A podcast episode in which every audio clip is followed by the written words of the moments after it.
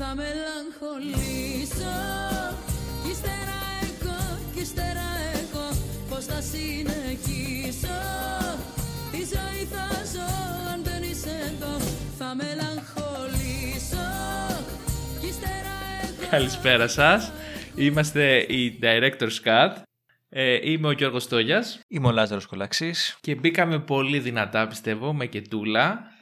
Ε, πόσο πιστεύεις ότι έχουμε βγει φάουλ που σε ένα επεισόδιο με θέμα την κατάθλιψη εμείς μπαίνουμε με Καίτη Γαρμπή; Από το 1 μέχρι το 10.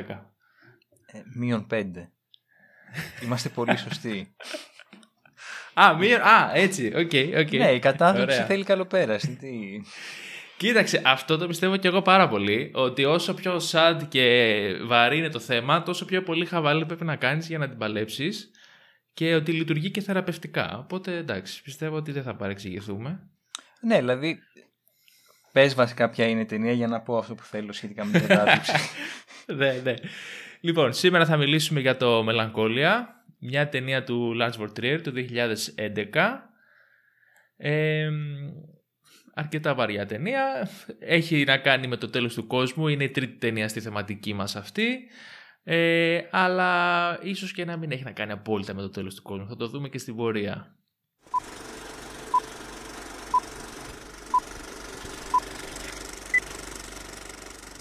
ναι, ε, που λες σχετικά με την κατάθλιψη, νομίζω ότι η ανάλαφρη αυτή εισαγωγή είναι ένα ωραίο αντίδοτο στα ψυχολογικά προβλήματα που σου δημιουργεί αυτή η ταινία μετά το πέρας της. Ε, ναι, αρχικά να σε ρωτήσω την έχεις ξαναδεί την ταινία ή την είδες τώρα με αφορμή το podcast; Την είδα τώρα με αφορμή το podcast, ήταν η πρώτη φορά και νόμιζα ότι είχα ξαναδεί Τριέρ, αλλά από ό,τι φαίνεται δεν είχα ξαναδεί. Κα- δεν έχεις και καμία άλλη από τις Ναι, ε, ας πούμε, τις καμία πιο άλλη. γνωστές; Του. Α, ok, ok. Οπότε έπεσες κατευθείαν στα βαριά. Ναι, ναι, Εντάξει, ναι, όχι ναι. ότι και οι άλλες είναι πιο ευχάριστες. Δηλαδή, τώρα που το σκέφτομαι και το Antichrist κατά κάποιο τρόπο η ίδια θεματική έχει νομίζω για μένα από ό,τι θυμάμαι. Είναι μια τριλογία της κατάθλιψης. Οκ. Το πρώτο μέρος είναι ο Αντίχριστος, μετά είναι η Melancholia που θα δούμε σήμερα και το τρίτο είναι το Νυμφωμάνια. Α, οκ. Δεν το ξέρω ότι είναι αυτά, Α. ας πούμε, σε μια τριλογία της κατάθλιψης. Τα, τα έχω δει βέβαια και τα τρία. Επίσης νομίζω έχω δει και το Dogville και είχα ξεκινήσει και σε κάποια φάση να δω την τελευταία του νομίζω, αν είναι τελευταία του, το σπίτι που έχτισε ο Τζακ, αλλά δεν την είχα ολοκληρώσει γιατί κάτι είχε συμβεί τέλος πάντων. Ναι. Θα το δω κάποια στιγμή. Ε, γενικά, δεν ξέρω, έχω μια περίεργη σχέση με το συγκεκριμένο σκηνοθέτη. Δηλαδή, κατά κάποιο τρόπο δεν μ' αρέσει, αλλά μου αρέσει κιόλας. Δηλαδή, δεν ξέρω πώς να, το, ε, πώς να σου το εξηγήσω καλύτερα. Μ- Μου αρέσουν κάποια στοιχεία από τις ταινίες του πάρα πολύ, αλλά κατά, για κάποιο λόγο κάπως δεν με έχει κερδίσει ακόμα. Δεν ξέρω. Ε, εγώ το είχα δει το Μελαγκόλια και παλαιότερα. Το είδα ξανά προφανώς τώρα με αφορμή την εκπομπή. Ε, στο μυαλό μου το είχα, δεν είχα όρεξη καν να το δω, για να σου πω την αλήθεια. Ψιλοβαριόμουν να το δω τώρα. Το είδα κάπως αναγκαστικά. Και θυμάμαι ότι λίγο με είχε ρίξει πολύ όταν το είχα δει. Το είχα βρει κάπως ε, ανούσιο και βαρετό λιγάκι και, και πολύ σκοτεινό. Ε, βέβαια τώρα που το είδα δεύτερη φορά μπορώ να πω ότι μου άρεσε περισσότερο και ότι το εξερεύνησα κάπως καλύτερα. Δηλαδή η άποψη που έχω για την ταινία βελτιώθηκε πάρα πολύ μετά τη δεύτερη θέαση. Αυτό θα έλεγα και εγώ βασικά που είπες ότι δεν ήθελες να το ξαναδείς. Ε, πι- Και εγώ τώρα σε αυτή τη φάση ας πούμε δεν θέλω να το ξαναδώ. Αλλά όχι επειδή δεν μου άρεσε. Επειδή Ναι. ε, εντάξει τελείωσε η ταινία και ήμουν ένα παιδί μου ράκος. Δεν, δεν, Ναι. έπιασε κάποιες χορδές μου που είναι πολύ ευαίσθητες και εκεί Ναι. τις χτύπαγε όλη την ώρα, ναι. Μπαπ, μπαπ. Ναι.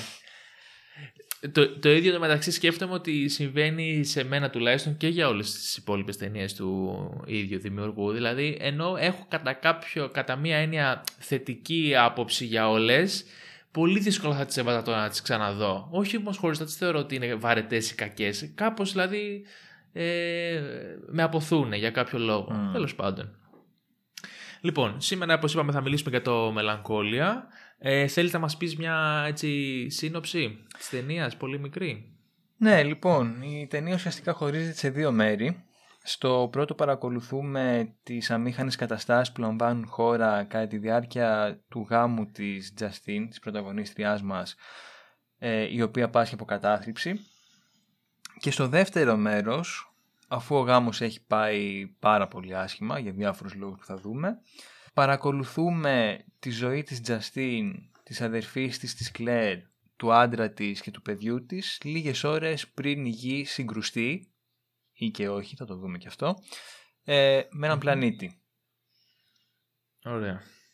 Πολύ ευχάριστα. Ξεκινάμε ήδη πολύ ευχάριστα. Ναι, ναι, διασκεδασικότατα. Ε, α, πρωτού μπούμε λίγο στην ταινία, αν θες να κάνουμε και λίγο κουτσομπολιό, ε, γιατί είναι λίγο ιδιαίτερη περίπτωση ο σκηνοθέτης αυτός. Πεθαίνω για κουτσομπολιά, πες μου, ναι, ναι. Σε έχω καταλάβει, Λάζαρε, τι... Ε, αρχικά δεν ξέρω αν ορίζει το σκηνικό με τη συγκεκριμένη ταινία που είχε mm. παιχτεί στις Κάνες το 2011. Ναι, με τον Χίτλερ. Πολύ μεγάλο. Μπράβο, ναι. Ε, γενικά ο Τρίερ είναι λίγο περίεργος τύπος και πολλοί δεν έχουν και ιδιαίτερα θετική άποψη για αυτόν, ιδιαίτερα με αυτή τη δήλωση. Ε, για όσους δεν το γνωρίζουν, να το πούμε έτσι πολύ συνοπτικά, ότι η ταινία είχε προβληθεί στο, στις Κάνες το 2011, ήταν και στο διαγωνιστικό κομμάτι και σε μια συνέντευξη τύπου, ε, καθώς δεν θυμάμαι πώς είχε πάει, τι ερώτηση του είχαν κάνει ακριβώς, ε, τι επιρροές είχε από τον γερμανικό ρομαντισμό στην ταινία του, κάτι τέτοιο, δεν το θυμάμαι ακριβώς καλά. Κάπως πήγε η κουβέντα και ο Τρίρα απάντησε ότι Μέχρι τη στιγμή που πέθανε η μάνα μου και ήταν στο νεκροκρέβατο νόμιζα πως ήμουν Εβραίος και μετά έμαθα ότι είμαι Γερμανός και μίλαγες μόνος του και όλοι το κοιτάζαν περίεργα. Ήταν αυτή η περίπτωση που έχεις πει μια βλακεία και πως συνεχίζεις κάπως να τα μπαλώσεις αλλά το κάνεις 10 φορές χειρότερο. Full cringe δηλαδή. Και συνέχισε λέγοντας ότι κάπως τον καταλαβαίνω τον Χίτλερ και είναι λίγο παρεξηγημένος. Εντάξει, κακό παιδί, αλλά τον καταλαβαίνω ψιλο ε, και μετά είπε ότι ε, και, εντάξει μπορεί να μην το συμπαθώ και πάρα πολύ αλλά τουλάχιστον ο Άλμπερτ Σπέερ που ήταν ένα, ο αρχιτέκτονας ας πούμε του Τρίτου Ράιχ και υπουργός του Υπουργείου Κατασκευών δεν θυμάμαι τι ήταν εξοπλισμών κάτι τέτοιο ε, ότι αυτός ήταν καλός τύπος τελικά και ότι μου αρέσει και η αρχιτεκτονική ε, έχει γίνει ένας πανζουλισμός στο πάνελ, τον κοιτάνε οι ηθοποιοί σε μια φάση τι λέει μας καταστρέφει την καριέρα, σταματήστε τον. ε, οι δημοσιογράφοι έχουν πάθει σοκ και συνεχίζει μόνος του λέγοντας αστεία «Ε, εντάξει είμαι και λίγο ναζί». Μετά του κάνουν μια άλλη ερώτηση για το αν η ταινία σου κάπως αντιμάχεται τα αμερικάνικα blockbuster και λέει ε, ναι, είναι το final solution η πρότασή μου γιατί είμαι να ζει στον κόσμο και κάτι τέτοια και γενικώς μια τρομερή αποτυχία και cringe κατάσταση. Το αποτέλεσμα ήταν ότι μετά από αυτό οι Κάνης τον διώξανε, ήταν persona non grata. Ναι. Νομίζω αυτό παίζει να ακυρώθηκε τα τελευταία χρόνια, δεν είμαι σίγουρος. Α, δεν, δεν ξέρω. Ναι, και εγώ δεν είμαι 100% σίγουρος. Έχω μια αίσθηση ότι το speed pack της ο Jack προβλήθηκε στις Κάνες αλλά με ερωτηματικό. Ναι, τώρα που το λες νομίζω και εγώ το ίδιο, ναι, ότι πρέπει να προβλήθηκε. Ε, Επίσης, τα τελευταία χρόνια φημολογείται έντονα κιόλας ότι η ταινία έχει κερδίσει την επιτροπή και ήταν αυτή να πάρει το χρυσό φίνικα εκείνη τη χρονιά. Ε, αλλά μετά από αυτές τις δηλώσεις δεν μπορούσαν σε καμία περίπτωση να το, το δώσουν και το πήρε το Tree of Life του Μάλικ. Okay. Το δέντρο της ζωής. Ναι. Εντάξει. Δεν ξέρω κατά πόσο ισχύει τώρα αυτό. Στα, ξέρεις, στα κουτσομπολίστικα που διαβάζω έτσι. Βρώμες, βρώμες. ε, ναι, τώρα εντάξει για τον Τρίερ η αλήθεια δεν τον έχω ψάξει και πάρα πολύ να δω αν είναι όντως ναζιστής ή οτιδήποτε τέλος πάντων. Θεωρώ ότι είναι λίγο προβοκάτορας, δηλαδή αυτά τα vibes μου βγάζει. Mm. Οπότε ξέρεις, πιστεύω ότι το λέει και λίγο έτσι για να προκαλέσει. Να προκαλέσει. Ξέρεις Εντάξει, τώρα βέβαια προκαλείς με αυτό είναι λίγο. Κοίταξε, ναι, καλά, είναι κάπως ε, λίγο too much. Βέβαια, εντάξει, μπορεί να βασίστηκε σε αυτό που λέμε ότι η αρνητική διαφήμιση είναι καλή διαφήμιση και τέτοιες άλλες βλακίες. Αλλά έχει ενδιαφέρον γιατί μέχρι τότε οι δανεικά δημοσιογράφοι είχαν στο νου τους ότι ο συγκεκριμένος σκηνοθέτης ήταν πολύ απολύτικα, ας πούμε, και δεν έκανε κάποια ιδιαίτερη τοποθέτηση και όλες οι συνεντεύξεις τύπου του ήταν πολύ βαρετές. Θα έλεγε δύο πράγματα για την ταινία και θα, αυτό και θα έφευγε. Οπότε αυτό προκάλεσε πάρα πολύ ένταση, ε, πάρα πολύ ε, προσοχή μάλλον, γιατί δεν το περίμενε κανένας να γίνει μια τόσο έξαλλη τοποθέτηση. Ε, τα σιγάνα από τα μάκια πρέπει να φοβάσαι. Ισχύει. Τα έχουν πει. Ε, επί, βέβαια, δεν ξέρω τώρα αν σχετίζεται και με αυτό. Δηλαδή, πολλοί το έχουν παρουσιάσει και σαν σε εισαγωγικά ελαφρυντικό για αυτή την τοποθέτηση ότι είναι κατά κάποιο τρόπο γνωστό, νομίζω το έχει δηλώσει και ο ίδιος ε, πολύ ανοιχτά, ότι έπασχε για δεν ξέρω αν ακόμα έχει τέτοια προβλήματα ο άνθρωπος, ότι είχε πολύ σοβαρά προβλήματα με την κατάθλιψη. Μα και ότι μάλιστα ναι. το βασικό. Μπράβο, μα ο βασικός χαρακτήρας αυτής της ταινίας Μμ. που είναι η Justine ε, βασίστηκε λέει σε δικές του εμπειρίες και Ακριβώς. χαρακτηριστικά για να τον δημιουργήσει. Ε, οπότε το δικαιολογήκησε και κάπως έτσι σε μεταγενέστερες συνεντεύξεις του ότι πολλές φορές αλλιώς θα έχω τα πράγματα στο μυαλό μου, αλλιώς μου βγαίνουν, είναι κάποιες καταστάσεις που με αγχώνουν πάρα πολύ. Ε, δεν ξέρω, τέλος πάντων. Ναι, και εγώ κάτι τέτοιο πιστεύω. Τώρα εντάξει, στο μυαλό του καθενός δεν μπορούμε να είμαστε βέβαια. Οπότε δεν βάζω και το χέρι Ναι, μου στη ναι. φωτιά, αλλά ξέρεις. Να πούμε ότι εκτός από τον Τρίερ, από κατάθλιψη έπασχε και η πρωταγωνίστρια, η Kirsten Dunst. Μμ. Την είχε ψηλοξεπεράσει λίγο πριν ξεκινήσει τα γυρίσματα. Τώρα δεν ξέρω άμα ξανά πέσει σε κατάθλιψη μετά. Μπράβο, ότι αυτό ήταν στα πρώτα της χρόνια, γιατί αυτή νομίζω ότι είναι σε ταινίες από παιδάκι, που- που πολύ μικρή ήταν. Ναι, από τη συνέντευξη με βρικόλακα ή βρικόλακη, δεν θυμάμαι. Ε, συνέντευξη με ένα Με βρικόλακα. έναν βρικόλακα, ναι. Ναι, Εγώ ναι. από το Spider-Man θυμάμαι βέβαια, για να είμαι ειλικρινής. Α, μπράβο, ναι, ήταν η τέτοια αυτή. Πώς τη λένε, Ναι, η Mary Jane. Mary Jane, μπράβο, ναι. Υπήρχε εμπειρία πάνω στο θέμα. δηλαδή, Ναι, ναι, ναι. Και από σκηνοθέτη και από πρωταγωνίστρια. Εντάξει, δεν ξέρω αν έχει και σημασία να το αναφέρουμε, μιας και μιλάμε για πρώτη φορά για το Von Trier, ότι ήταν και ιδρυτή μιας, ας το πούμε, εντάξει, δεν θα το λέγα κινήματος, ε, ενός ρεύματος. Ε, το δόγμα του 95 που είχε κάνει μαζί με τον Βίντερμπεργκ που είναι και αυτός δανός σκηνοθέτης Μμμ. που εντάξει είναι λίγο για μένα ψευτοκουλτουρέ αυτή η φάση αλλά τέλος πάντων είχαν κάνει και καλά ένα συμφωνητικό για το πώς θα ξαναγίνουν πραγματικές ταινίες και να επανέλθουν στην ουσία τους όπου είχαν βάλει κάποιους κανόνες με το δεν θα έχουν εφέ, η κάμερα θα είναι μόνο στο χέρι, μόνο φυσικός φωτισμός και άλλα τέτοια ε, πράγματα βέβαια τα οποία όλες τις ταινίες του Βολτήρη τα έχουν ε, καταπατήσει. Δηλαδή Ναι. και στο Μελαγχόλια νομίζω αν εξαιρέσει την κάμερα στο χέρι όλα τα άλλα είναι εκτός αυτού του δόγματος αλλά τέλος πάντων για την ιστορία να πούμε ότι το είχαν κάνει. Λοιπόν, πάμε στην ταινία. Α πάμε και στην ταινία να δούμε. Να ξεκινήσουμε με το πρώτο μέρος. Ε, ναι, το πρώτο μέρος εννοείς το, το γάμο. πρώτο μοντάζ που είχε στην εισα... Α, Α. εγώ νομίζω ότι γιατί έχει το... Ναι, ναι, οκ. πριν το- Ωραία, με την εισαγωγή λοιπόν που είναι 8 λεπτά slow motion. Εδώ να κάνω τα παράπονά Τέλεια. μου. Όταν τα κάνει τα slow motion ο Zack Snyder τον κράζουνε. Όταν το κάνει ο Trier. α, είναι Είναι τέχνη. ποιότητα. Τέλος πάντων. ναι. Ε, εντάξει, εγώ θα το υπερασπιστώ λίγο ότι εμένα δεν με πείραξε. Καλά, ούτε εμένα, μ' άρεσε. Έδωσε πολύ το στίγμα ας πούμε της ταινίας από την αρχή. Ε, καταρχήν ξεκινάει πολύ ευχάριστα ήδη η ταινία με το τέλος του κόσμου. Δηλαδή με τη μία βλέπουμε τη γη να καταστρέφεται και διάφορα, διάφορες απαλωτές σκηνές όπου είναι σε slow motion όπως λες και εσύ ε, που δείχνουν ε, την αδερφή της, της την Claire με το παιδί της να βουλιάζει στο έδαφος την Justine να επιπλέει σαν μια άλλη οφίλια σε ένα- στο ένα ποτάμι ας πούμε, που το παρασέρνει με τον ηφικό να είναι δεμένη με ρίζες ας πούμε να μην μπορεί να κινηθεί το άλογο να πέφτει στο έδαφος σαν λιπόθυμο, σαν νεκρό δηλαδή ε, πάει ήδη κάπως βαριά η όλη κατάσταση. Ε, και ε, εδώ να πούμε και λίγο ότι θεωρώ ότι το slow motion δεν είναι μόνο για δραματικούς λόγους και πιστεύω ότι έχει και ένα λόγο ύπαρξης διότι πάρα πολλές φορές άνθρωποι που πάσχουν από κατάθλιψη κάνουν, αναφέρουν ότι υπάρχει μια μια διαστράβλωση του χρόνου κατά κάποιο τρόπο. Ε, ότι βλέπουν ας πούμε τη ζωή τους είτε να πηγαίνει πάρα πολύ αργά, να μην μπορούν να βγουν από καταστάσεις και να νιώθουν ότι έχουν ευαλωτωθεί, είτε ότι πηγαίνουν πάρα πολύ γρήγορα και δεν προλαβαίνουν να καταλάβουν τίποτα και περνάνε ημέρες και είναι σε μια, βουλιαγμένη- και είναι σε μια κατάσταση μόνιμα. Οκ. Ε, που αυ- αυτό συμβαίνει και με το μοντάζ στη συνέχεια, δηλαδή θα το δούμε και πώς, ας πούμε, πιο πολύ στην περίπτωση του γάμου, πώς δουλεύει ο χρόνος. Ναι, που παίζει λίγο περίεργα. Ναι. Ναι, ακριβώς. Το πρώτο κομμάτι που ξεκινάμε έτσι με αυτό το πολύ slow motion θα μπορούσαμε να πούμε ότι έχει και μια σχέση με το, με το, με, με το όλο mentality που έχουν αυτοί οι άνθρωποι Μμ. για το πώς λειτουργεί. Είναι α- αρκετά ε, εικαστικό ας πούμε κομμάτι, δηλαδή έχει πάρα πολύ όμορφη φωτογραφία, πάρα πολύ ωραίες σκηνές ε, και έχει και αυτή την ονειρική αίσθηση.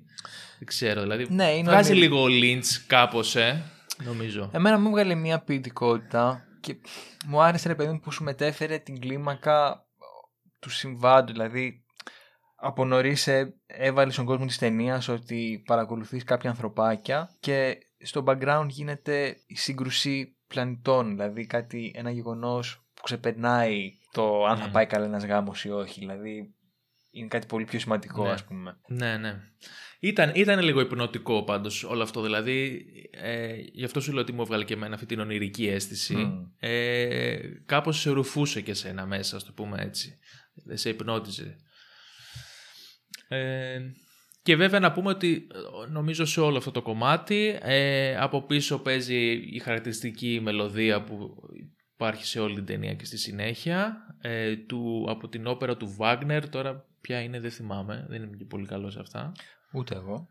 Πάντως είναι μια Ναι, όπερα του η- Βάγνερ. η- ναι, ναι, η οποία έχει αυτό το πολύ μελαγχολικό ας πούμε Μμμ. στοιχείο ταιριάζει πάρα πολύ με, με, με, με το θέμα της ταινίας θεωρώ ε, και μετά κόβεται απότομα το 8 λεπτό αυτό και έχουμε το πρώτο από τα δύο μέρη της ταινίας. Το πρώτο ονομάζεται Justine που είναι η νύφη που θα δούμε στη συνέχεια και μάλλον η πρωταγωνίστρια και το δεύτερο είναι το Claire που είναι η αδερφή της. Μμμ. Και η, η πρώτη σκηνή, ρε παιδί μου, μετά από όλο αυτό το, ε, αυτή την κοσμογονική σε Cannes, βλέπουμε μια λιμουζίνα η οποία προσπαθεί να μετακινηθεί σε έναν ε, χωματόδρομο, αλλά δεν χωράει. Μέσα στη λιμουζίνα είναι το ζεύγος που πρόκειται να παντρευτεί και τέλος πάντων όλοι μαζί και το ζεύγος και ο οδηγός προσπαθούν να δουν τι θα κάνουν. Που είναι έτσι μια ωραία αντίφαση, ρε παιδί μου, δηλαδή και για μια ταινία ε, γνωρίζοντας και την κατεύθυνση που θα πάρει αργότερα η ταινία. Νομίζω είναι έτσι ένα αρκετά ηρωνικό κατά κάποιον τρόπο. Δηλαδή, με την έννοια ότι ξέρεις, θα γίνουν όλα αυτά και εμείς ασχολώ, ασχολούμαστε με το αν η λιμουζίνα θα, δεν θα χτυπήσει σε μία πέτρα, ας πούμε. Κοίταξε, δεν το σκεφτήκαμε και νωρίτερα. Κατά κάποιο τρόπο έτσι ξεκινήσαμε και εμείς με την Κέτη. Ε, δηλαδή και ο Βορτρίρ αυτή τη στιγμή ξεκινάει στην ουσία την ιστορία του με μια κομική σκηνή. Ναι. Γιατί είναι σαν πλάκα, σαν φάρσα είναι όλο αυτό το σκηνικό. Πάμε να δούμε ένα πολύ καταθλιπτικό σκηνικό και ξεκινάει με ένα αστείο, μια τεράστια λιμουζίνα που δεν χωράει να περάσει από έναν ε, επαρχιακό δρόμο, ας το πούμε. Μμ.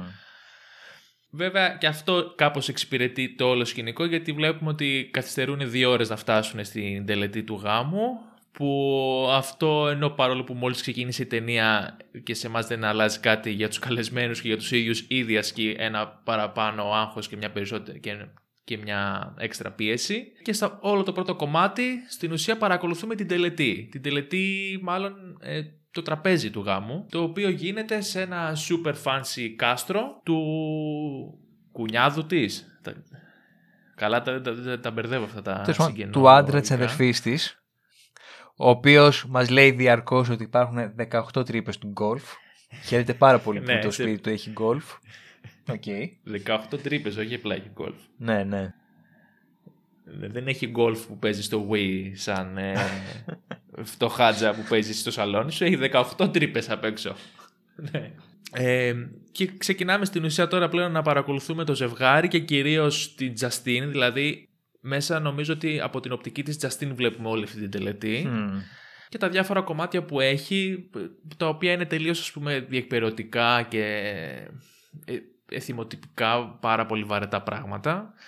Ε, το χορό, το, το δείπνο, τους λόγους που βγάζουν οι συγγενείς και άλλα διάφορα τέτοια έτσι βαρετά πραγματάκια. Τα οποία όμως παρότι φαινομενικά είναι βαρετά η συμπεριφορά και των συγγενών και κάποιων καλεσμένων αλλά και τα ψυχολογικά προβλήματα της Justine δίνουν έτσι λίγο ζουμί στην υπόθεση δημιουργούν Mm. αμήχανες στιγμές ας πούμε η μητέρα της Justine είναι φανερά ξενερωμένη που βρίσκεται στο γάμο της κόρης της γιατί όπως δηλώνει και η ίδια δεν πιστεύει σε αυτά Ναι. ο πατέρας της είναι μια πολύ κεντρική φιγούρα που έχω την υποψία δεν ξέρω αν είναι όντως είχε δύο γυναίκες μαζί του Ναι, είχε δύο γκομενούλες μαζί της, τις οποίες τις λέγανε με το ίδιο όνομα, δεν θυμάμαι, Μπέτι και Μπέτι νομίζω.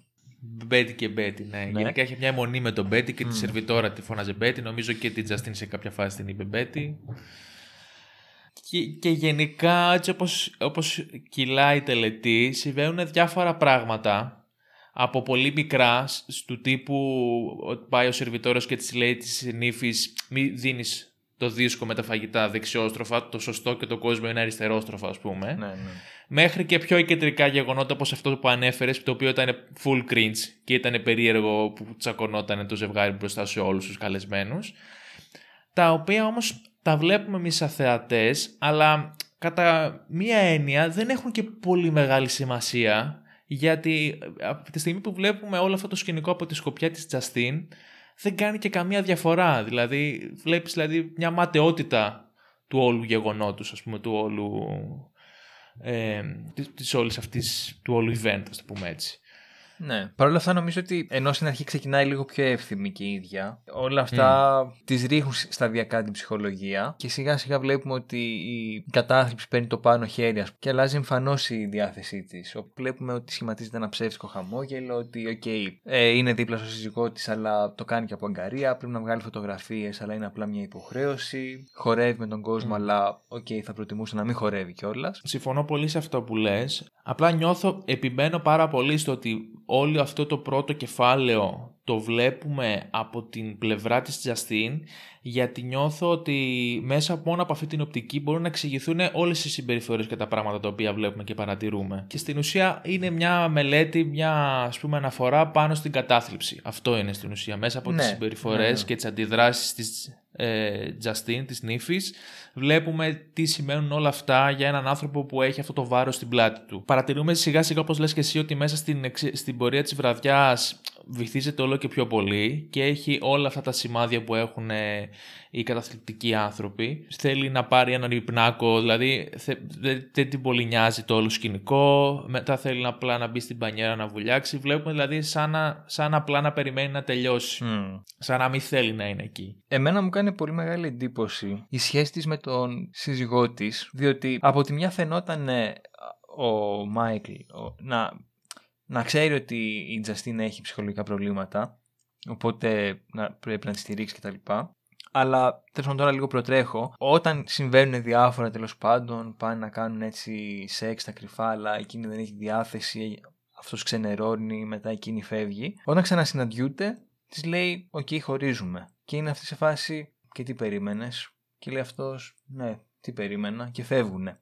Θέλω να πω, μου φάνηκε λίγο περίεργη η σχέση τους με την έννοια ότι δεν θα έπρεπε αυτός να έχει δείξει λίγο περισσότερη κατανόηση, δεν θα ήξερε ότι περνάει μια φάση ας πούμε, που πρέπει να τη στηρίξει. Μου φάνηκε λίγο, δεν ξέρω, λίγο ναι. περίεργη συμπεριφορά του. Δεν ξέρω, εσένα σου φάνηκε έτσι. Ναι, ε, γενικά ο γαμπρός σου δίνει την αίσθηση ότι τη συναντάει για πρώτη φορά. Ναι. Δηλαδή δεν σου, δεν σου βγάζει ότι είναι ένα ζευγάρι που γνωριζόντουσαν, ξέρω εγώ, ενδεχομένως πολύ καλά και αποφάσισαν να παντρευτούν. Μοιάζει σαν να, σαν να μην έχει επίγνωση της κατάστασης. Λες και είναι ο Γκλέτσος που παντρεύτηκε και μετά από ένα μήνα χώρισε.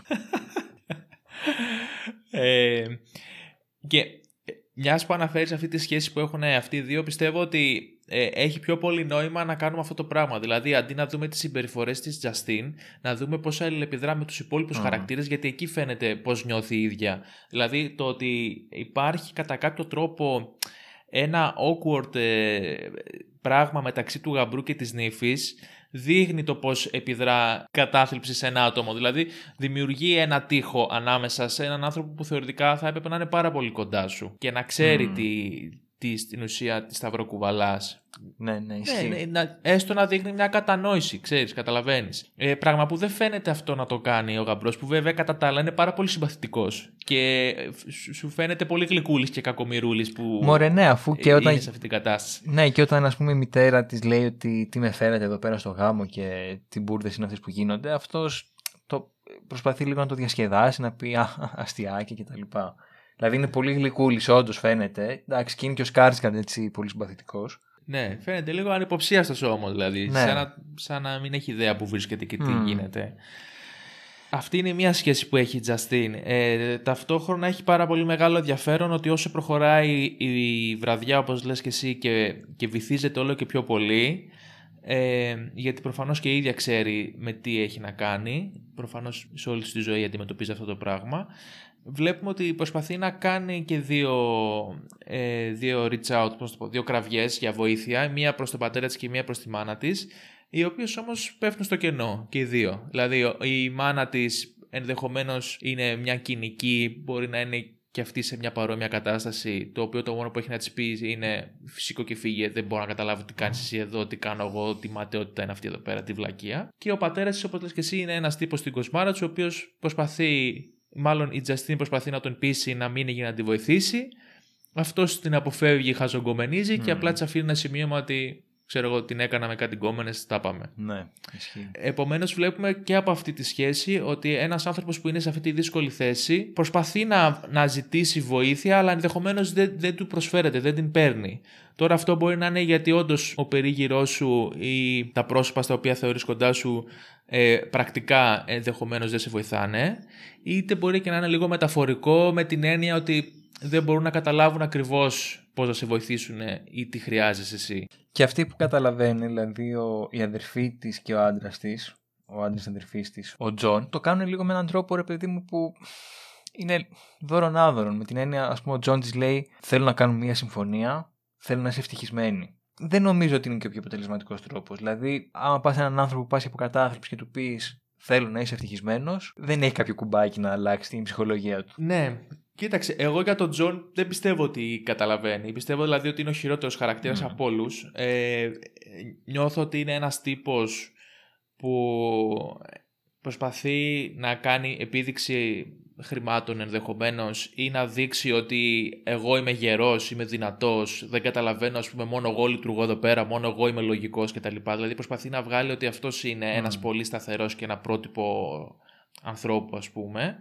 Ε, το οποίο σίγουρα δηλαδή ναι, δεν, μπορεί, δεν μπορεί σε καμία περίπτωση να επηρεάσει θετικά ή να βοηθήσει την Justin σε όλο αυτό το πράγμα γιατί είναι ο πιο ανυποψίαστο από όλους. Δεν καταλαβαίνει τι συμβαίνει. Βασικά, όχι δεν το καταλαβαίνει με την έννοια ότι ε, δεν μπορεί να το διανοηθεί. Απλά του, του φαίνεται χαζό, μάλλον στα μάτια του. Του φαίνεται σημάδι αδυναμίας. Ότι δεν είναι δυνατός χαρακτήρας ο άλλος, δεν μπορεί να κατανοήσει τι υπάρχει πίσω από την κατάθλιψη. Ε, οπότε όχι απλά δεν βοηθάει, πιστεύω ότι είναι και πολύ, ε, ένας πολύ αρνητικός παράγοντας ναι. και νομίζω ότι το καταλαβαίνει και η αδερφή mm. της, η γυναίκα του δηλαδή η Κλέρ και προσπαθεί λίγο κάπως να τον εμαζέψει και να τον μετριάσει ε, αλλά μάταια, δεν έχει, κάποιο, δεν έχει νόημα δηλαδή, δεν, δεν μπορεί να του κάνει κάτι, να του εξηγήσει διαφορετικά. Ε, και γι' αυτό το χαρακτήρα θα πούμε και στο δεύτερο κομμάτι που συνέβη κάτι που μου άρεσε πάρα πολύ στο πώς Νομίζω το ίδιο θα πούμε, αλλά ναι. Ναι, ναι. Ε, και η Κλέρ που λέτε και εσύ η αδερφή του, η οποία φαίνεται να είναι η πιο κοντινή σε όλη αυτή την κατάσταση στην αδερφή της, ε, η οποία και αυτή στην αρχή είναι λίγο ψυχρή και περίεργη. Είναι, με το που φτάνουν, θυμάσαι, ήταν λίγο ξενερωμένη που τη είχαν χαλάσει το πρόγραμμα και όλα αυτά.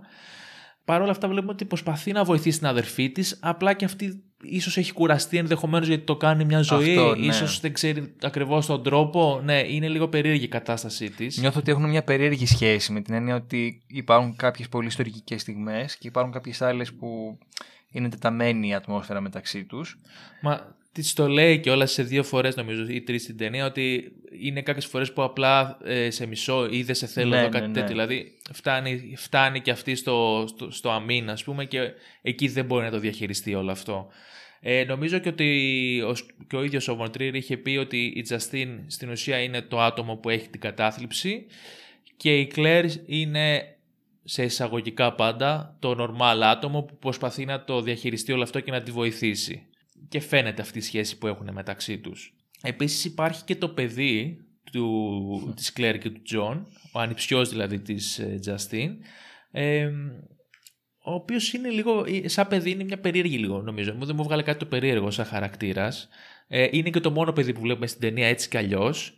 Και η Τζαστίν φαίνεται να είναι πάρα πολύ κοντά με αυτόν. Έχουν δηλαδή μια πολύ οικία σχέση και ιστορική. Πράγμα που και αυτό βγάζει νόημα γιατί ενδεχομένως σαν παιδί είναι ο μόνος που δεν κρίνει την Τζαστίν για αυτό που είναι και για αυτά που περνάει και είναι πάντα πρόθυμος ε, μέσα στην αθωότητά του πούμε, και στην αγάπη που έχει για τη θεία του να, να την προσεγγίσει και να και να τη συμπεριφερθεί όχι ως ένα άρρωστο άτομο ή ως ένα προβληματικό άτομο, αλλά ως τη θεία του που αυτή ξέρει και αυτήν αγαπάει. Και μάλλον αυτό το αναγνωρίζει και η Τζεστίν, γι' αυτό και τον, τον φροντίζει και έχει τόσο καλή σχέση μαζί του. Ναι, διότι λόγω ηλικίας δεν καταλαβαίνει το παιδάκι τώρα τι γίνεται. Και αυτό φαίνεται και στο δεύτερο κομμάτι πιο πολύ που έχει κάποια ξεσπάσματα η Τζεστίν. Ναι. Βέβαια, μου φάνηκε λίγο περίεργο που όλη την ώρα κοιμότανε. Αυτό δεν ξέρω τόσο σε τέτοια ηλικία αν κοιμούνται τόσο πολύ τα παιδιά. Σαν γάτα ήταν. ήταν τρομερά, τρομερά εξαντλημένο ναι, σε όλη την ταινία, ναι κράταγε δυνάμεις στο καημένο για να δει τον πλανήτη που θα πέρναγε, αλλά δεν του έκατσε καλά.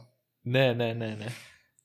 Ε, πάντως αυτό που είπες και πριν νομίζω ότι είναι το κλειδί σε, όλο το σε όλη την πρώτη ενότητα, σε όλο το πρώτο κεφάλαιο του γάμου δηλαδή, η φράση που λέει η Τζαστίν ε, και τι περίμενες από τον σύζυγό της.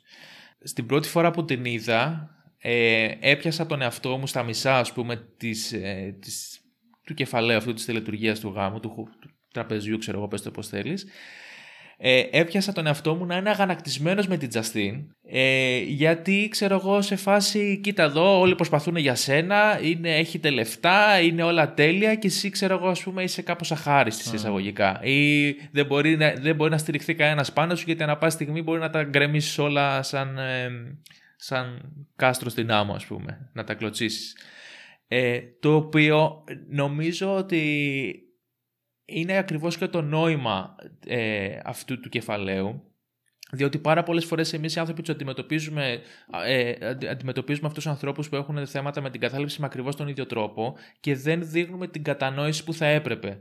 Ε, αυτό, αυτή όλη η συμπεριφορά δεν είναι μια επιλογή της Justin. Δεν είναι ναι. κάτι που το κάνει συνειδητά. Δεν είναι κακομαθημένη ας πούμε και παίζει με τους ανθρώπους γύρω της έχει η ίδια ένα τρομερά μεγάλο βάρος και ένα τρομερά μεγάλο πρόβλημα που δεν το ελέγχει και που αν ήταν επιλογή της σίγουρα θα το ξεφορτωνότανε, το οποίο είναι πάνω από αυτήν. Οπότε, κατά κάποιο τρόπο, αν πρέπει να κατηγορήσουμε κάποιον σε όλη αυτή την ιστορία, είναι οποιοδήποτε άλλος εκτός από την Τζαστίν.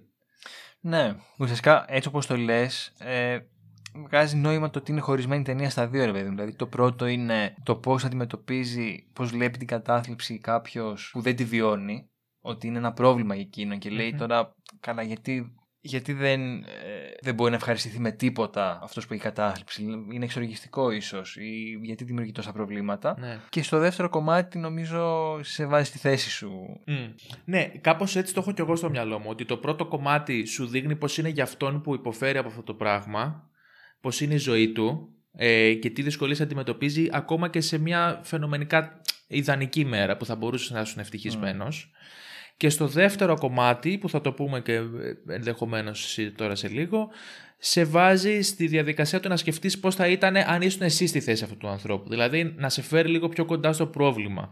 Επίσης, μιας που αναφέρθηκες τώρα σε αυτό στη μέρα που πρέπει να είσαι ευτυχισμένος, μου άρεσε πάρα πολύ αυτή η αντίφαση. Ότι αποφάσισε να εμβαθύνει, ας πούμε, στην κατάθλιψη της Τζαστίν τη μέρα του γάμου της, που θεωρητικά, ρε παιδί μου, είναι μια μέρα που πρέπει να είσαι πάρα πολύ ευτυχισμένος. Εκτός και αν παντρεύεσαι επειδή ε, ναι. ξέρω, σε υποχρεώνει για κάποιο λόγο. Ναι, ναι, ναι. ναι. Ήταν πολύ ωραία η αντίφαση αυτή. Μου άρεσε. Ναι, και εγώ προφανώς δεν πιστεύω ότι έγινε τυχαία η επιλογή mm. αυτής της ημέρας. Όπως επίσης δεν πιστεύω και ότι ήταν και τυχαία η επιλογή του να είναι όλοι super πλούσιοι. Ναι, ναι, καθόλου. Ε, είναι, είναι και αυτό ένα σημάδι ότι ξέρεις κάτι, όσα λεφτά και να έχεις και να έχεις 18 τρύπες του γκολφ, δεν έχει καμία διαφορά στο αν εσύ, ας πούμε, στο εσωτερικό σου κόσμο αντιμετωπίζεις αυτό τον δαίμονα σε εισαγωγικά. Ε, και έχει πολύ μεγάλο ενδιαφέρον ότι σε όλη την ταινία και κυρίως στο πρώτο κομμάτι όλη συνέχεια στις ε, συζητήσεις που κάνουν αναφέρουν το, τη λέξη χαρούμενος. Δηλαδή όλοι προσπαθούν με το στανιό, με το ζόρι, ε, είμαι χαρούμενη, δεν είμαι χαρούμενη, θα έπρεπε να ήσουν χαρούμενη, γιατί δεν είσαι χαρούμενη, πόσο χαρούμενη είσαι. Που αυτό είναι ένα δείγμα ανθρώπου που έχει, ξέρω εγώ, κατάθλιψη, γιατί έχει την έννοια αυτή στο κεφάλι του συνέχεια, α, τουλάχιστον έτσι, έτσι πιστεύω, ότι γιατί δεν είναι χαρούμενος. Και αντί να γίνεται αυτό το πράγμα φυσικά, γίνεται ένας σκοπός που μόνο και μόνο επειδή τον βλέπεις σαν στόχο και σαν κάτι που θα έπρεπε και έχεις ενοχές που δεν το έχεις, δεν θα το πετύχεις ποτέ, τουλάχιστον εύκολα πρακτικά. Δηλαδή ένας χαρούμενος άνθρωπος δεν θα μπαίνει στη διαδικασία να αναρωτιέται συνέχεια πότε είμαι χαρούμενος, πότε δεν είμαι, να συζητάμε τώρα είμαι τώρα δεν είμαι. Απλά είσαι χαρούμενος που αυτό θα σε, θα, δεν θα σε βάζει σε σκέψεις, θα σε, θα σε μεταφέρεις σε άλλα μονοπάτια. Αντιθέτως, ένας άνθρωπος που ε, παλεύει μέσα του με την κατάθλιψη ή με οποιοδήποτε άλλο πρόβλημα που έχει, σκέφτεται συνέχεια αυτό το πράγμα που του λείπει ή ακόμα χειρότερα γιατί δεν το έχει ή γιατί δεν μπορεί να το έχει. Και θεωρώ ότι είναι πάρα πολύ, το βγάζει πάρα πολύ και αυτό το, αυτή τη σκέψη, ο συνεχόμενος διάλογος περί χαρούμενου που κάνουν οι πρωταγωνιστές μεταξύ τους. Ναι, συμφωνώ. Θες να περάσουμε στο δεύτερο μέρος; Πάμε καρφί στο δεύτερο μέρος, που είναι εξίσου χαρούμενο. Ακόμα πιο χαρούμενο, βασικά. ε, που έχει τίτλο Claire. Είναι το πραγματικό πάρτι. Το πραγματικό πάρτι, ναι, ναι. Που έχει τίτλο Claire, ε, στην ουσία την αδερφή, όπως είπαμε, της Justin. Όπου σε αυτό τι γίνεται, Λάζερε. Σε αυτό ουσιαστικά ξέρουμε ότι ένας πλανήτης πλησιάζει πάρα πολύ τη Γη. Ο, ο πλανήτης Μελαγκόλια. Απ' τη μια έχουμε τους επιστήμονες οι οποίοι λένε ότι okay, το έχουμε υπολογίσει, θα περάσει πολύ κοντά αλλά θα φύγει. Ε, και απ' την άλλη έχουμε την Κλέρ η οποία αγχώνεται και λέει και αν δεν έχουν γίνει σωστά υπολογισμοί και πέσει κατά πάνω μας, τι θα γίνει. Και αυτό το φάμε στο κεφάλι. Την ίδια στιγμή και από την αρχή νομίζω του δεύτερου μέρους βλέπουμε την Τζαστίν η οποία είναι σε άθλια κατάσταση, είναι ένα ράκος, δεν μπορεί να κουνηθεί, δεν έχει δύναμη για τίποτα, τρώει το φαγητό της και το αισθάνεται σαν χώμα. It tastes like ashes.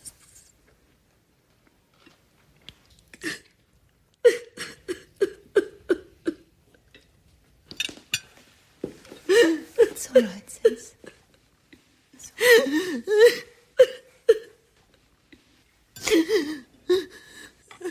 Αλλά όλα αυτά αλλάζουν με το που αντιλαμβάνεται ότι πλησιάζει ο πλανήτης. Και υπάρχει μια πάρα πολύ ωραία σεκάνσα που βγαίνει στην εξοχή γυμνή και μετά η κατάθλιψή της φεύγει κατά κάποιο τρόπο. Και η διάθεσή της επανέρχεται σιγά σιγά. Εντάξει, εγώ το είδα λίγο διαφορετικά. Θα το συζητήσουμε Ναι, ναι, τώρα. ναι. Απλά να σχολιάσω στο ότι αυτό που λες ότι ε, οι επιστήμονες θεωρούν ότι δεν θα, δεν θα προσκρουστεί ο πλανήτης Μελαγκόλια με τη Γη. Δεν το ξέρουμε και στην πραγματικότητα. Απλά το λέει ο Τζον πάρα πολλές φορές, που ίσως το λέει και για να καθησυχάσει και τη γυναίκα του. Απλά παρουσιάζεται σαν ειδικός, ας πούμε. Ναι, αυτό Mm. είναι ένας χαρακτήρας που παρουσιάζεται σαν, ε, ε, σαν, σαν γνώστης του αντικειμένου. Είναι δηλαδή σε εισαγωγικά ο πιο α- φερέγγυος και αξιόπιστος χαρακτήρας Ναι. που ε- έχουμε Mm. στην ταινία για να τον ακούμε και για να θεωρούμε ότι αυτά που λέει είναι τα λογικά και τα σωστά. Δηλαδή είναι σαν ένα, ένας πιο σταθερός... Ε, όχι πώς να το πω. Είναι σαν να είναι ένας πιο λογικός και αξιόπιστος άνθρωπος. Κατά Ναι. κάποιο τρόπο. Τουλάχιστον φαινομενικά μας δίνει αυτή την εντύπωση. Εγώ το βλέπω α, όλο αυτό το σκηνικό ε, γιατί σου είπα κιόλας ότι θεωρώ ότι ο πλανήτης αυτός ονομάζεται Melancholia. Θεωρώ ότι ε, μπορούμε να το δούμε με δύο τρόπους. Ένας είναι ότι όντως έρχεται ένας μετεωρίτης πάνω στη γη και θα καταστραφούμε και οκ, τι, θα- τι γίνεται σε αυτή την περίπτωση. Και ένας δεύτερος είναι ότι κατά κάποιο τρόπο αυτός ο πλανήτης που έρχεται κατά πάνω μας είναι ε, η κατάθλιψη, η Mm. μελαγχολία που χτυπάει αδιακρίτως και μπορεί να έρθει στον οποιοδήποτε ας πούμε και πώς βλέπουν οι άνθρωποι από αυτό που το έχει ήδη δηλαδή και έχει βυθιστεί σε αυτό που είναι η Justine μέχρι την αδερφή της η οποία φαίνεται φαινομενικά να μην έχει κάποιο τέτοιο θέμα, πώς θα αντιμετωπίζει, μέχρι και τον Τζον ο οποίος θεωρητικά είναι ο πιο, όπως είπαμε, στιβαρός και σταθερός χαρακτήρας. Δηλαδή, εγώ βλέπω ότι όλη αυτή, όλο αυτό το, όλη αυτή η ενότητα προσπαθεί να μας δείξει πώς αλληλεπιδρά ο κάθε άνθρωπος με, αυ- με αυτή την ε, ασθένεια, με, τη μελαγχολ- με την κατάθλιψη, ας πούμε. Ναι, εγώ νομίζω δεν είμαι πολύ μακριά από αυτό που, είδε- που το διάβασες εσύ. Νιώθω ότι. Τώρα, εντάξει, μπορώ να πω βλακεία για το πώς βιώνει η κατάθλιψη βέβαια. Αλλά ίσως αυτός που, που πάσει από κατάθλιψη να νιώθει ότι τίποτα δεν έχει νόημα, όλα θα τελειώσουν. Και κάπως αυτό το μεταφέρεται και στην Κλέρ, η οποία πιστεύοντα ότι θα έρθει ο πλανήτης και θα πέσει πάνω στη γη, τίποτα δεν έχει νόημα, όλα θα καταστραφούν και. Ξέρεις, Μμμ. Δηλαδή νιώθω ότι είναι ουσιαστικά αυτό που λες, ότι σε βάζει στο μυαλό ενός καταθλιπτικού. Ναι. Κοίταξε, ότι αυτό φαίνεται και από την, πε- τη συμπεριφορά που έχει η Justin. Δηλαδή, έρχεται το τέλος του κόσμου, κανονικά κυριολεκτικά, και τη βλέπεις ότι είναι full ήρεμη. Είναι full συμφιλειωμένη με αυτό και κατά κάποιο τρόπο αυτό θα μπορούσε να μεταφραστεί και σε έναν άνθρωπο που έχει κατάθλιψη. Ε, γιατί άμα το δεις έτσι πολύ, πολύ σκοτεινά, ας το πούμε έτσι, το τέλος του κόσμου για έναν άνθρωπο που ζει στο απόλυτο σκοτάδι κατά κάποιο τρόπο είναι μια αυτοκτονία χωρίς όμως να έχεις τις τύψεις της αυτοκτονίας ή χωρίς να νιώθεις σε εισαγωγικά άσχημα για τους ανθρώπους που θα αφήσεις πίσω σου. Είναι δηλαδή ένα ευτύχημα κατά κάποιο τρόπο ότι θα φύγουμε όλοι μαζί, θα τελειώσει το δικό μου μαρτύριο αλλά δεν θα υπάρχει και κάτι άλλο μετά ούτε για να αφήσω πίσω μου, ούτε για να στεναχωρήσω κανέναν, ούτε ότι έχει κάποιες άλλες συνέπειες. Οπότε σε εισαγωγικά για ένα τέτοιο άνθρωπο φαίνεται το ιδανικό σενάριο. Ναι. Το ένα είναι αυτό. Και το δεύτερο είναι ο διάλογος που έχει η Τζαστίν με την Κλέρ μόλις συνειδητοποιούν ότι πάει να γίνει και της λέει ότι ξέρω ότι θα τελειώσει ο κόσμος. Της λέει πώς το ξέρεις και τι ξέρω πράγματα, της λέει γενικά. Μέσα στην κατάθλιψή μου και στη μαυρίλα μου μπορώ να δω κάποια πράγματα. Και της, και της αποκαλύπτει τη σκέψη της στην ουσία εκείνη την ώρα, που είναι και αυτή μια σκέψη ενός καταθλιπτικού, ότι όλη η γη είναι σατανική, κακή, δαιμονισμένη, δεν ξέρω πώς θες το μεταφράζεις, και ότι δεν θα λείψει και σε κανέναν ε, η εξαφάνισή της. The earth is evil. We don't need to grieve for it. What? Nobody will miss it. Που αυτή είναι μια προσέγγιση ενός τέτοιου ανθρώπου, δηλαδή ότι δεν μπορεί να δει κάτι καλό στον κόσμο. Δεν, δεν βλέπει λόγο ύπαρξης της γης ή της ζωής γενικότερα, οπότε δεν έχει και κανένα νόημα, ας πούμε, το... δεν, δεν πειράζει βασικά το να χαθεί το, το κακό. Ναι. Σαν κέρδος δηλαδή το βλέπει. Είναι πάρα πολύ σκληρό και πάρα πολύ σκοτεινό να το βλέπεις έτσι, ε, αλλά νομίζω ότι αυτό είναι και το νόημα που θέλει να βγάλει, γιατί είναι πάρα πολλοί άνθρωποι που σκέφτονται με αυτόν τον τρόπο και δεν νομίζω ότι ο περίγυρός τους ή η υπόλοιπη κοινωνία μπορεί να το κατανοήσει αυτό. Δηλαδή το πώς είναι να ζεις 24 ώρες το 24ωρο με αυτή τη σκέψη στο κεφάλι σου. Ο μόνος τρόπος για να το καταλαβαίναμε εμείς πόσο έντονο είναι και πόσο βαρύ θα ήταν να πέσει ένας πλανήτης πάνω μας και εμείς να μην μπορούμε να κάνουμε τίποτα γι' αυτό. Αυτό ουσιαστικά. Γιατί ναι. κατά κάποιο τρόπο και αυτοί, ναι, και αυτοί οι άνθρωποι νιώθουν ότι είναι το ίδιο ανήμποροι, ότι δεν υπάρχει σωτηρία, ότι δεν μπορεί να βοηθηθούν από κάπου. Άσχετα αν αυτό μπορεί να βελτιωθεί ή μπορεί και να γίνει το εντελώς αντίθετο. Η αίσθηση που έχουν αυτοί οι άνθρωποι είναι αυτό, ότι είναι αβοήθητοι. Ότι έρχεται το τέλος και δεν μπορείς να κάνεις τίποτα γι' αυτό και κοιτάς το κενό, ας πούμε, κοιτάς το σκοτάδι. Κάπως έτσι. Αυτό ακριβώς εννοούσα πριν, ότι με αυτό το έβριμα το σεναριακό σου μεταφέρει ακριβώς το τι αισθάνεται κάποιος που έχει Το κατάθλιψη. feeling, ναι. Είναι πάρα πολύ ωραίο και εντυπωσιάστηκα πάρα πολύ όταν μπήκα λίγο να διαβάσω ε, κριτικές του κοινού για τη συγκεκριμένη ταινία και είδα πόσο, πολ- πόσο, πόσο πολλά ήταν τα άτομα που είχαν θέματα και αντιμετωπίζαν την κατάθλιψη οι ίδιοι και όλοι λέγανε το ίδιο πράγμα, ότι έχουν σοκαριστεί με το πόσο καλά το αποδίδει όλο αυτό. Ε, Ότι πιστεύουν ότι έχει μεταφέρει ακριβώς το πώς είναι το να έχεις τέτοιες σκέψεις ή τέτοια συναισθήματα. Γι' αυτό ακριβώς το λόγο θεωρώ ότι είναι μια καλή ταινία που μπορείς να την προτείνεις σε κάποιον ε, για να καταλάβει λίγο περί τίνος μιλάμε. Γιατί επειδή είναι τόσο συχνό στην κοινωνία μας και το ακούμε συνέχεια γε- γενικά γύρω μας, και επειδή είναι πάρα πολλοί άνθρωποι που το αντιμετωπίζουν, αλλά ταυτόχρονα αν δεν το έχεις, δεν μπορείς να το καταλάβεις. Νομίζω ότι σαν, ε, σαν κατάσταση και σαν, ε, και σαν πάθηση θα το πω, σαν νομίζω είναι μια μορφή ε, ασθένειας και αυτή, ψυχικής, ε, δεν του δίνουμε τη βαρύτητα που του αξίζει, του, που, που του αναλογεί. Δεν το συνειδητοποιούμε τι ακριβώς σημαίνει και θεωρούμε ότι εντάξει, οκ ρε παιδί μου, απλά εντάξει, αυτός είναι λίγο, ε, είναι λίγο μελαγχολικός ατύπος. Είναι λίγο πιο, ναι. Ναι, μια πολύ συνηθισμένη αντίδραση, ρε παιδί μου, είναι μη στεναχωριέσαι. Εντάξει, απ' τη μια το σκέφτομαι και δεν ξέρεις και τι να πεις. Δηλαδή, τι να πεις στον άλλον να με κατάσταση. Δεν ξέρεις ναι. τι να πεις, ρε παιδί μου. Ναι, δεν ξέρεις τι να πεις. Απλά εγώ εντυπωσιάστηκα πολύ για- γιατί σου λέω, έπαθα το, στο, στην πρώτη, στο πρώτο κεφάλαιο, έπαθα αυτό το πράγμα. Έβλεπα όλο αυτό το σκηνικό και η, η αυτόματη σκέψη μου ήταν να κατηγορήσω την Τζαστίν που δεν μπορούσε να ευχαριστηθεί κάποια πράγματα. Ή- Που σημαίνει ότι για να το κάνω αυτόματα ε, και να είναι τέλος πάντων υποσυνείδητη σκέψη και αυτοματοποιημένη, ότι μου φαινόταν κάτι μη λογικό, κάτι παράλογο, ότι φταίει αυτή. Αλλά ακριβώς αυτό είναι που πρέπει να ξεπεράσουμε στην ουσία και να δούμε ότι δεν είναι μια ελεγχόμενη κατάσταση. Είναι κάτι πολύ έξω από αυτό το πράγμα. Ναι. Και γι' αυτό μου άρεσε βασικά. Γιατί ρε παιδί μου, αν υποθέσουμε ότι η τέχνη, ένας από τους ρόλους της είναι να σου μεταφέρει συναισθήματα που δεν έχεις βιώσει και να σε βάζει στη θέση κάποιου άλλου. Μμ. Ε, αυτή η ταινία το καταφέρνει στο, όχι 100%, στο 500%, στο 1000%. Ναι. Ε, και να πούμε κιόλας ότι σε αυτό το δεύτερο κομμάτι, εκτός από αυτή την οπτική που συζητάμε τώρα της Justin, υπάρχει και η Claire που είναι μια πολύ φυσιολογική αντίδραση. Δηλαδή όταν ας πούμε βλέπεις ε, να σου έρχεται κάτι καταστροφικό ή, να, ή, βλέ- ή ενδεχομένως βλέπεις τα πρώτα σημάδια κατάθλιψης στον εαυτό σου. Που μπορεί, ξέρεις, ένα, να τα τρίγκαρε κάποιο γεγονός ή κάτι να συμβαίνει στη ζωή σου και πριν να μην είχες τέτοια θέματα ε, σου προκαλεί αυτό το full άγχος, όπως έχει η Κλέρ, ότι έρχεται, έρχεται, τι θα κάνω. Βλέπουμε κάποιες αντιδράσεις οι οποίες είναι αυτές οι ε, αυτόματες, πάει να φύγει με το παιδί της, να πάει πού, ξέρω εγώ, δεν έχει νόημα, ότι μια προσπάθεια να κάνω κάτι γι' αυτό, ρε παιδί μου, να το αντιμετωπίσω. Ε, πράγμα όμως που φαίνεται λίγο μάταιο, οπότε επιστρέφει.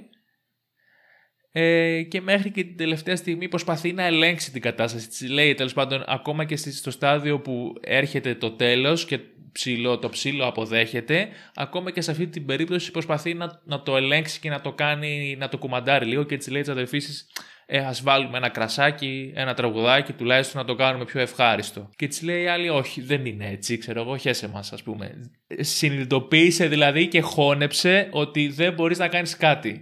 Είσαι ένας άνθρωπος που δεν μπορεί να τα ελέγξεις όλα τα πράγματα στη ζωή. Αυτό δεν ελέγχεται, χώνεψε το, ας πούμε. Αυτό που μου άρεσε πάρα πολύ και θεωρώ ότι είναι μια παραδόξως αισιόδοξη νότα και είναι παρατήρηση που την έχει κάνει ο Ζίζεκ τον οποίο έχουμε αναφέρει, είναι η δεύτερη φορά που αναφέρουμε. Η πρώτη ήταν στο Children of Men. Στα τέσσερα, στα τρία επεισόδια. Κάποια στιγμή πρέπει να τον φέρουμε καλεσμένο.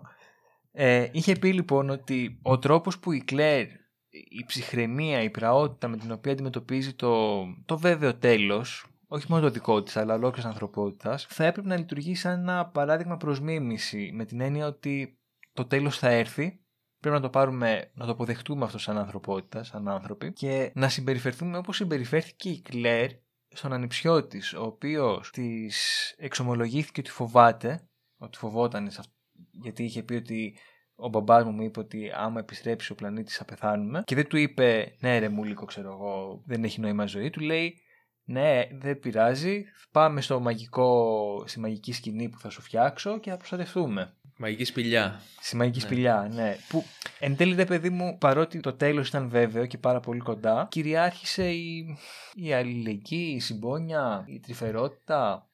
Mm. Δηλαδή αισιόδοξα συναισθήματα. Ναι, όντως. Που θα μπορούσε mm. κάποιος. Όντως θα μπορούσε, ας πούμε, μπράβο, ναι, τελευταίες στιγμές να πει ότι δεν έχει κανένα νόημα, απλά κάτσε εδώ στην καρέκλα να το δούμε. Αλλά παρόλα αυτά, μέχρι και το τελευταίο δευτερόλεπτο προσπαθούσε να βοηθήσει κάποιον άλλον ναι. στην ουσία, τον μικρό. Ναι, OK. Okay. Δηλαδή προσεγγίζει πιο, πιο οπτιμιστικά το άλλο θέμα, όλο, το, την όλη συμπεριφορά εννοείς. Ναι, ότι αν αποδεχτούμε ότι κάποια στιγμή όλοι θα πεθάνουμε και δεν έχει νόημα να τσακωνόμαστε όπως τσακωνόντουσαν οι δύο αδερφές, εν τέλει μπορούν να κυριαρχήσουν τα πιο θετικά συναισθήματα mm. και να μην υπερισχύσει ας πούμε η σαδιστική καταστροφή που λες ότι α, τίποτα δεν έχει νόημα στον κόσμο οπότε ας αρχίσουν να καταστρέφουν τα πάντα η ταινία νιώθω ότι σου προτείνει έναν διαφορετικό τρόπο ναι. αντιμετώπισης, ότι τίποτα δεν έχει σημασία, γι' αυτό πρέπει να συμπεριφέρεσαι με όμορφο τρόπο. Ναι, αυτό, αυτό μου άρεσε και εμένα πάρα πολύ τώρα που το αναφέρεις, δηλαδή είναι μια ταινία που ε, διαχειρίζεται πολύ ιδιαίτερα τον τρόπο με τον οποίο τελειώνει το κόσμος. Δηλαδή δεν βλέπουμε κάποιους ήρωες που κοιτάνε όλη μέρα ειδήσεις και βλέπουν να γίνονται ληστείες και να καίγονται και να κανβαλίζονται ε, οι κάτοικοι κάποιας πόλης και να γίνονται όλα αυτά τα κουλά. Ε, και κατά κάποιο τρόπο το αντιμετωπίζεις σαν κάτι το φυσικό, στο οποίο η, απάντηση είναι κάτσε σε ένα λόφο ας πούμε και δες το. Ναι, στην τελική αντιμετώπισε το σαν ένα φαινόμενο που συμβαίνει μία φορά στα πόσα δισεκατομμύρια χρόνια, οπότε ίσως πρέπει να νιώθεις και τυχερός ξέρω που θα το βιώσεις. Ναι, OK. Okay. Εντάξει, δυσκολεύομαι εγώ να δω την οπτιμιστική πλευρά. Αυτό που λες βέβαια το, το, το είδα πάρα πολύ τώρα που το έπαιζε, δεν το είχα σκεφτεί εγώ, ότι μέχρι το τελευταίο δευτερόλεπτο που δεν είχε κανένα νόημα, αυτή έκανε κάτι για τον διπλανό της, για τον ανιψιό της, ας πούμε. Να αναφέρουμε κιόλας γιατί είδες το ξέχασα και με ενθουσίασε πάρα πολύ και τη στάση που είχε και ο Τζον, ε, το, το οποίο θεωρώ ήταν ε, η αγαπημένη μου στιγμή σε όλη την ταινία, που βάζει στην ουσία τον χαρακτήρα που το παίζει ότι είναι ο δυνατός και ο έξυπνος και ο πιο συνειδητοποιημένος και ο, πιο σκληρός στην ουσία και ο πιο προσγειωμένος και δεν ξέρω εγώ τι άλλο τέλος πάντων και με λεφτά και ό,τι θέλεις. Και ίσως και η πρεσβευτή της λογικής, δεν ξέρω τι άλλο μπορούμε να πούμε, το ανεβάζει σαν χαρακτήρα μόλις συνειδητοποιεί ότι θα τελειώσει ο κόσμος ή αντίστοιχα μόλις έρχεται αντιμέτωπος με την κατάθλιψη ο ίδιος που τόσο, τόσο καιρό και για τόση διάρκεια ήταν πολύ εύκολο να το κατηγορεί και να το κρίνει όντας έξω από το χώρο το ανεβάζει όταν έρθει αντιμέτωπος με αυτή την κατάσταση να επιλέγει την πιο εύκολη λύση που είναι η αυτοκτονία. Το ανεβάζει δηλαδή σε εισαγωγικά να κάνει την πιο δειλή κίνηση που θα μπορούσε να κάνει κάποιος την ναι. ώρα που αντιμετωπίζει αυτό το πράγμα. Είτε είναι τέλος, το τέλος του κόσμου, είτε είναι κάτι το οποίο έρχεται κατά πάνω του όπως είναι ας πούμε η κατάθλιψη. Και δεν, ενώ ισχυρίζεται ότι είναι τόσο ισχυρός και λογικός και ότι είναι ο μόνος που μπορεί να τα ελέγξει όλα, από πολύ νωρίς αποφασίζει ότι τελικά δεν μπορώ να το κάνω. Ναι. Και εμένα μου άρεσε πάρα πολύ έτσι πως κατέληξε ο συγκεκριμένος χαρακτήρας. Αυτό που μου έκανε εντύπωση όμως είναι ότι, ή μάλλον αυτό που περίμενα εγώ, είναι ότι θα πάρει τα φάρμακα της γυναίκας του, που τα είχε κρύψει σε περίπτωση που όντως γίνει σύγκρουση, οπότε να αυτοκτονήσει εκείνη, και ότι θα το δίνει και στο γιο του. Ενώ αυτός τα πήρε, τα κατάπιε μόνος του. Τους πρόδωσε δηλαδή. Και έφυγε, ναι. Δηλαδή, μέχρι τέλους ήταν full εγωιστής. Ναι, ναι, δεν τους μάζεψε να κάνουν μια ομαδική αυτοκτονία. Ήταν αυτό ξεκάθαρα εγωίσταρος. Πρόδωσε την οικογένειά του στην έσχατη στιγμή και επέλεξε μόνος του κιόλας, κρυφά κιόλας, πήγε στο θάμνο, στο, mm. πώς το λένε, στο στάβλο και αυτοκτόνησε σαν δηλώ. Αυτό που μου άρεσε σχετικά με τον χαρακτήρα και το ψιλοαναφέραμε λιγάκι πιο πριν, είναι ότι η ταινία ρε παιδί το παρουσιάζει ως τον επιστήμονα εντός και εκτός εισαγωγικών, όπως θέλει ο καθένας το βλέπει. Και εν τέλει αποδεικνύεται ρε παιδί μου ότι οι υπολογισμοί του είχαν βγει λάθος αυτό που μου άρεσε είναι το εξής. Ότι έχοντας περάσει όλα αυτά τώρα με τον κορονοϊό, που έχουμε αναδείξει, ρε παιδί μου, την επιστήμη λίγο στο, στο απόλυτο, ότι η επιστήμη αποκλείται να κάνει λάθος και ότι η επιστήμη όλα θα τα προβλέπει σωστά και ότι ό,τι λένε οι επιστήμονες να τα κάνουμε. Και έρχεται ο Τρίερ και σου λέει: Οι επιστήμονες είναι άνθρωποι. Μπορεί να κάνουν λάθος. Ναι. Δηλαδή, μπροστά σε όλο τον κόσμο, σε όλο το σύμπαν, σε όλα αυτά που συμβαίνουν, είναι μια, ένα τίποτα. Δηλαδή, OK, okay, δεν λέω ότι υποστηρίζει τους ψεκασμένους και λέει κάτω η επιστήμη ή οτιδήποτε τέτοιο, αλλά σου δείχνει, ρε παιδί μου, ότι ακόμα και η λογική, νομίζω, για να το θέσω λίγο καλύτερα, νομίζω ότι αναδεικνύει τα όρια του ανθρώπου. Ότι όσο και να αξιοποιούμε την επιστήμη, όσο και να αξιοποιούμε τη λογική, πάντα θα είμαστε πολύ μικροί για το σύμπαν. Ναι, ναι. Δεν θα μπορούμε να το ελέγξουμε στο τέλος της ημέρας. Ναι. Και μου άρεσε πάρα πολύ αυτό. Επίσης, αυτό που λες εγώ το βλέπω και σε μια πιο στοχευμένη με τη θεματική ανάλυση ότι ακόμα και που η επιστήμη έχει προχωρήσει τόσο μπροστά και υπάρχει και μεγάλη μελέτη πάνω στο κομμάτι της κατάθλιψης εξακολουθεί να είναι κάτι το οποίο όμως για τον άνθρωπο το οποίο το αντιμετωπίζει δεν έχει να κάνει πάρα πολύ. Δηλαδή αυτός που πάσχει από κατάθλιψη έχει να αντιμετωπίσει κάτι μόνος του. Σίγουρα υπάρχει μεγαλύτερη γνώση και μεγαλύτερη και καλύτερη τρόπη αντιμετώπισης, αλλά δεν αρκεί μόνο αυτό κατά κάποιο τρόπο. Δηλαδή το βλέπω και πιο πολύ από την πλευρά αυτού που αντιμετωπίζει αυτό το θέμα αυτόν τον πλανήτη που έρχεται ας πούμε, να τον πλακώσει. Ε, ότι δεν αρκεί να έχεις δίπλα σου κάποιον που σου λέει: Ξέρω εγώ τι θα κάνεις, θα κάνεις ένα, δύο, τρία. Οι επιστήμονες λένε αυτά και θα γίνεις καλά, ας πούμε. Ότι είναι πολύ διαφορετικό από αυτό. Ναι, ισχύει. Τέλος πάντων, εγώ δεν την είχα σκεφτεί αυτή την πιο θετική πλευρά που είπες και μου αρέσει λίγο γιατί πέρα από το ότι σου δείχνει, σου, σε, σε βάζει να κοιτάξεις μέσα από την κλειδαρότρυπα στο κεφάλι ενός καταθλιπτικού ανθρώπου, δεν μπορούσα να βρω κάτι άλλο έτσι θετικό και uplifting για την ταινία. Οπότε μου αρέσει αυτό που είπες και θα το κρατήσω λίγο. Ότι σου δίνει μια πιο οπτιμιστική. Ευχαριστούμε Ζίζεκ. Αλλά γενικά σαν ε, overall experience που λέμε και στο χωριό μου, ε, αν και θεωρώ ότι είναι μια πάρα πολύ καλή ταινία σε ό,τι έχει να κάνει την ενημέρωση και την εικόνα αυτού που λέμε κατάθλιψη είναι πολύ βαριά, είναι πολύ δύσκολη ρε φίλε. Δηλαδή και τώρα που συζητήσαμε όλα ναι. αυτά και ανακάλυψα ότι πόσο ωραία το αποδίδει όλο αυτό το πράγμα ε, τη θεωρώ πολύ βαριά. Και σκέψου δηλαδή αν εγώ τώρα που βλέπω δύο ώρες μια ταινία και κάνω μια χαζοσυζήτηση με σένα για αυτό το πράγμα και το νιώθω βαρύ, πώς είναι να ζεις 24-7 με αυτό το πράγμα και όχι σε επίπεδο κουβέντας, σε πρακτικό επίπεδο στην καθημερινή σου ζωή. Γιατί όταν αντιμετωπίζεις κάτι τέτοιο κυριολεκτικά έχει να κάνει με όλα τα πράγματα. Από το θα σηκωθώ από το κρεβάτι και θα φάω θα κάνω μπάνιο ας πούμε. Δηλαδή η σκηνή που δεν μπορεί να κουνήσει το σώμα της η Τζαστίν είναι πολύ σοκαριστική. Και πόσο μάλλον αν, αν συνειδητοποιήσεις ότι δεν υπάρχει μια ε, βιολογική ας πούμε δυσλειτουργία στο σώμα της, δεν, δηλαδή δεν την εμποδίζει κάποια λειτουργία φυσική να το κάνει αυτό και είναι όλο κάτι που είναι στο, στην ψυχολογία και στο κεφάλι της. Είναι πάρα πολύ τρομακτικό. Ναι, και εμένα με διέλυσε πάρα πολύ η ταινία. Δηλαδή, εντάξει, βέβαια και εγώ είναι...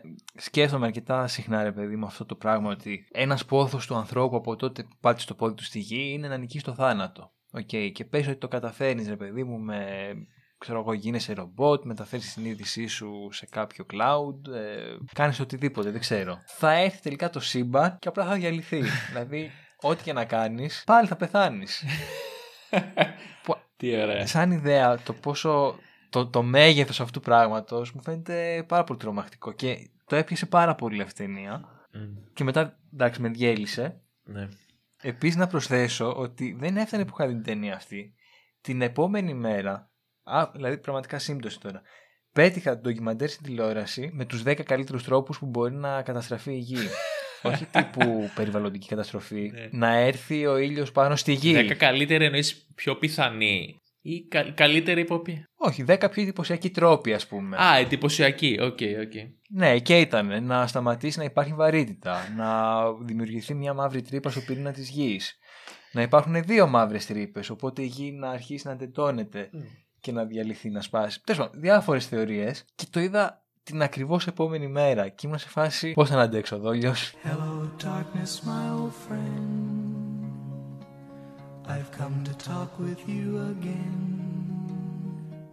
Ήταν τέλειο διότι οι επιστήμονες που μιλάγανε ήταν σε φάση «Χαχα, θα είχε πολύ πλάκα άμα σταμάταγε να υπήρχε η βαρύτητα. Χαχα, Φανταστείτε να ερχόταν ο ήλιος πάνω στη Ε, γη». κοίτα, αυ- αυτοί τώρα τα geeks που ασχολούνται και κάνουν σαν το ντοκιμαντέρ για αυτά ζουν. Δηλαδή, όντως το θεωρώ πολύ διασκεδαστικό, πιστεύω. Καλά, ναι. Ε, απλά τώρα δεν ξέρω αν θα σε ανακουφίσει αυτό ή θα σε κάνει χειρότερα. Πιστεύω ότι γενικά είναι πολύ πιο πιθανό και πιο εύκολο να χαθεί ο κόσμος ε, από την δικιά σου εσωτερική πλευρά, δηλαδή λόγω κάποιας κατάθλιψης ή κάποιας άλλης ψυχικής νόσου να αλλοιωθεί και να χαθεί σε εισαγωγικά ο κόσμος, αλλά έτσι όπως τον βλέπεις εσύ, παρά το να έρθει actually κάτι και να τον καταστρέψει στην πραγματικότητα. ο κόσμος. Δηλαδή, μπορεί να καταστραφεί για σένα ο κόσμος, αλλά ο κόσμος στην ουσία να είναι ακριβώς το ίδιο. Αλλά για σένα να είναι κατεστραμμένος ήδη. Ναι.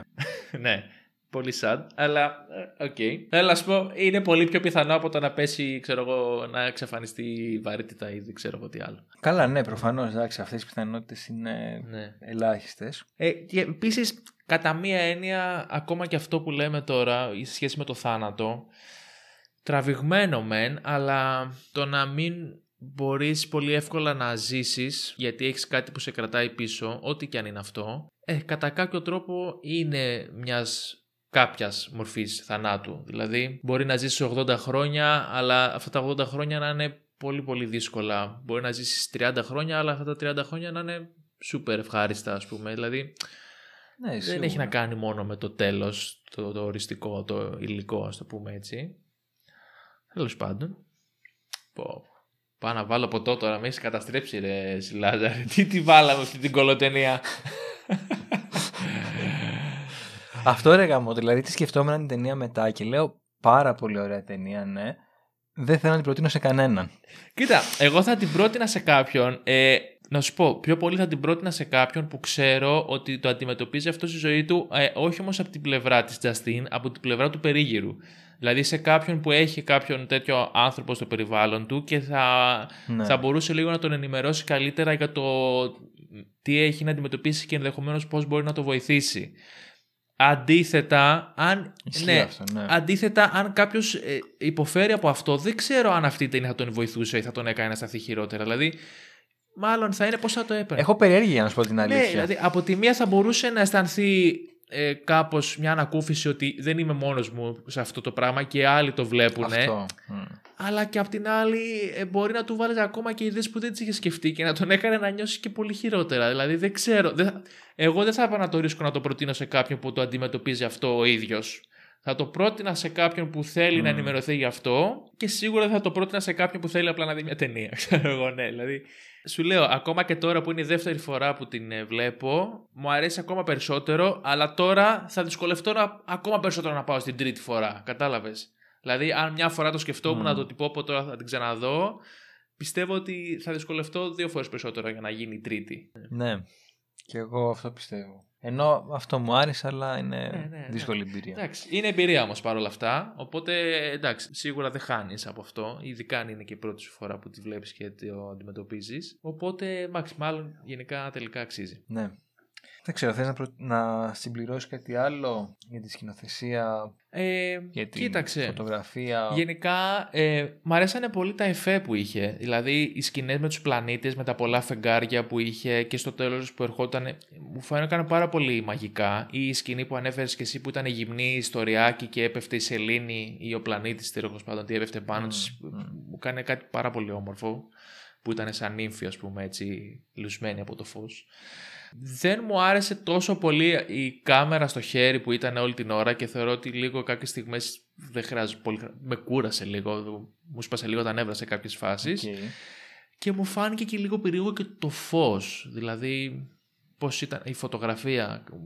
Μου ήταν κάπως περίεργα στο μάτι. Δεν ξέρω, εντάξει, αυτό τώρα είναι και θέμα γούστου, αλλά κάπως δηλαδή δεν μου άρεσε πάρα πολύ ο φωτισμός. Η φωτογραφία, ειδικά στο πρώτο κομμάτι, μου άρεσε αρκετά με την έννοια ότι προσέδιδε έτσι μια ονειρική χρειά Στο, στο slow motion ε, μοντάζ. στο γάμο. Α, στο, στο πρώτο στο γάμο εννοείς. Και, κάρα- και στο slow motion, εντάξει. Εκεί, εκεί ήταν τέλεια. Εκεί μου δούλεψε πολύ αυτό που σου λέω με το χρωματισμό και, τα, και το slow motion. Μου δούλεψε πάρα πολύ όλο αυτό το, το ονειρικό. Ε, μετά λίγο στις άλλες, στα άλλα δύο κεφάλαια κάπως μου φαινόταν λίγο περίεργο. Ναι, δεν ξέρω, εντάξει. Πριν κλείσουμε, γιατί πιστεύω θα κλείσουμε σιγά σιγά, να πούμε το εξής ότι όλη η ιστορία, όλη η ιδέα με τον πλανήτη που πέφτει πάνω στη Γη είναι εμπνευσμένη από έναν πλανήτη που ονομάζεται Νιμπύρου, τον οποίον είχε αναφέρει ένας, ένας σοβιετικός τύπος, τέλος πάντων, δεν ξέρω ακριβώς τι δουλειά έκανε, δεν θυμάμαι, που λεγόταν ε, Ζεκάρια Σίτσιν, τη δεκαετία του 60 τώρα αυτός, περίπου, και έλεγε ότι ουσιαστικά μέσω αυτού του πλανήτη του Νιμπύρου προσέγγισαν οι θεοί των Σουμέριων τους ανθρώπους Πάμε, π- π- π- τι γίνεται Και- τώρα, με, έχω χαθεί. Ναι, και τέλος πάντων τους ε, μετέτρεψαν σε Homo sapiens με σκοπό να τους υποδουλώσουν κάτι τέτοια περίεργα. Λιακόπουλος δηλαδή. Ο Ρώσος Λιακόπουλος δηλαδή, αυτό συζητάμε. Ναι. ναι, ναι, ναι. Και έχει δημιουργηθεί μια παραφιλολογία σε τέτοια, ξέρεις, στέκια συνωμοσιολογικά Ναι. ότι κάποια στιγμή τώρα σ- κοντά θα, ε- θα πέσει πάνω μας αυτός ο πλανήτης όντως. Ε, βέβαια, αναφορές σε αυτόν τον πλανήτη υπάρχουν και στη βίβλο, αν θυμάμαι καλά. Με την ίδια ονομασία. Θα σε γελάσω. Αλλά νομι... γίνονται αναφορές νομίζω σε έναν πλανήτη που είναι άγνωστος σε εμάς και δεν τον ξέρουμε. Αυτό και μου φάνηκε ενδιαφέρον. Όχι όμως ότι επηρεάστηκε από αυτό ο Βολτήρ για να κάνει το μελαγχόλια. Επειδή αυτός ο πλανήτης αναφέρεται και στη βίβλο, αναφέρεται και στους Σουμέρους κτλ. Δηλαδή είναι υπαρκτός σαν Μμ. μύθος ας πούμε. Εμπνεύστηκε από, από αυτό, ότι την πολύ γενική ιδέα ότι ένας πλανήτης θα πέσει πάνω στη γη, που είναι ο Νιμπύρου. Ναι. Όχι ότι ενστερνίζει τις απόψεις και ότι υπάρχει ένας κρυφός πλανήτης. Ναι, κατάλαβα. Εντάξει, βέβαια, σε αυτό το σημείο να αναφέρουμε ότι ο μεγαλύτερος προφήτης αυτής της ιστορίας ήταν ο Μάικλ Μπέι με το Αρμαγεδόν και το Bruce Willis που κάνει τη- του- ένα διαστημικό τρυπάνι και τρυπάει το μετεωρίτη για να τον καταστρέψει. Έτσι. Δηλαδή, αυτός είναι ο αρχικός, νομίζω, μύθος. Τώρα που λες ε, τρυπάνι να, να καταστρέψεις, Διαστημικό τρυπάνι. Αναρωτιόμουν, αν γινόταν αυτό όντως, τι θα μπορούσαν να κάνουν; Λες τα πυρηνικά να κάνουν τίποτα. Όχι, τι θα κάνανε τα πυρηνικά. Όχι, προφανώς και όχι. Όχι, ε. Τι, ας φάμε και λίγο ραδιενέργεια. Μιλάμε για απίστευτα τερα... Ναι. Όχι. Και καλά να το προλάβεις ρε παιδί. Δεν το μου, όμως, όχι να απολαβαίνει, είναι Λάζαρε. δικό σου. Μην κάνεις τώρα σαν την Κλέρ. Φτιάξε εκεί μια τέντα στην αυλή και άραξε να στείλεις πυρηνικά τώρα αμέσως. Αυτό θα κάνουμε, οκ. εντάξει. ισχύει, ισχύει. Ωραία. Λοιπόν, νομίζω τελείωσε και αυτό το επεισόδιο. Στο επόμενο θα είναι λίγο πιο ευχάριστο. Ε, γιατί θα έχουμε, να το πω, το λέω, ε. Ή δεν κάνει. όχι, όχι, μην το, Δεν το μην λέω, το πεις. εντάξει. Α, ας πούμε ότι είναι μια αρκετά γνωστή ταινία. Τρομερό. Ασπρόμαυρη. Ναι. Να δώσουμε τυράκια έτσι. Ασπρόμαυρη. Ε, κομμωδία. Κομμωδία Παραδόξως. σάτυρα, ναι. Μαύρη κομμωδία, προφανώς. Ενό πολύ γνωστού σκηνοθέτη. Έλα, αυτά, αυτά. εντάξει. Ε, τώρα εντάξει, το έδωσες, το έδωσες. Το έτερος εγώ θα κάνω. Ωραία, λοιπόν, σας ευχαριστούμε πάρα πολύ. Ελπίζουμε να μην σας μαυρίσαμε πάρα πολύ. Να μην σας καταστρέψαμε την υπο- το υπόλοιπο της ημέρας. Και θα τα πούμε την επόμενη εβδομάδα με το τελευταίο επεισόδιο για αυτή τη θεματική. Και σας υποσχόμαστε ότι το επόμενο θα είναι πολύ καλύτερο και- ε, και πιο uplifting. Ή και όχι, θα δούμε. Ευχαριστούμε πολύ και καλή σας συνέχεια. Καλό βράδυ, καλημέρα, καλό μεσημέρι. Τα λέμε την επόμενη εβδομάδα. Γεια σας.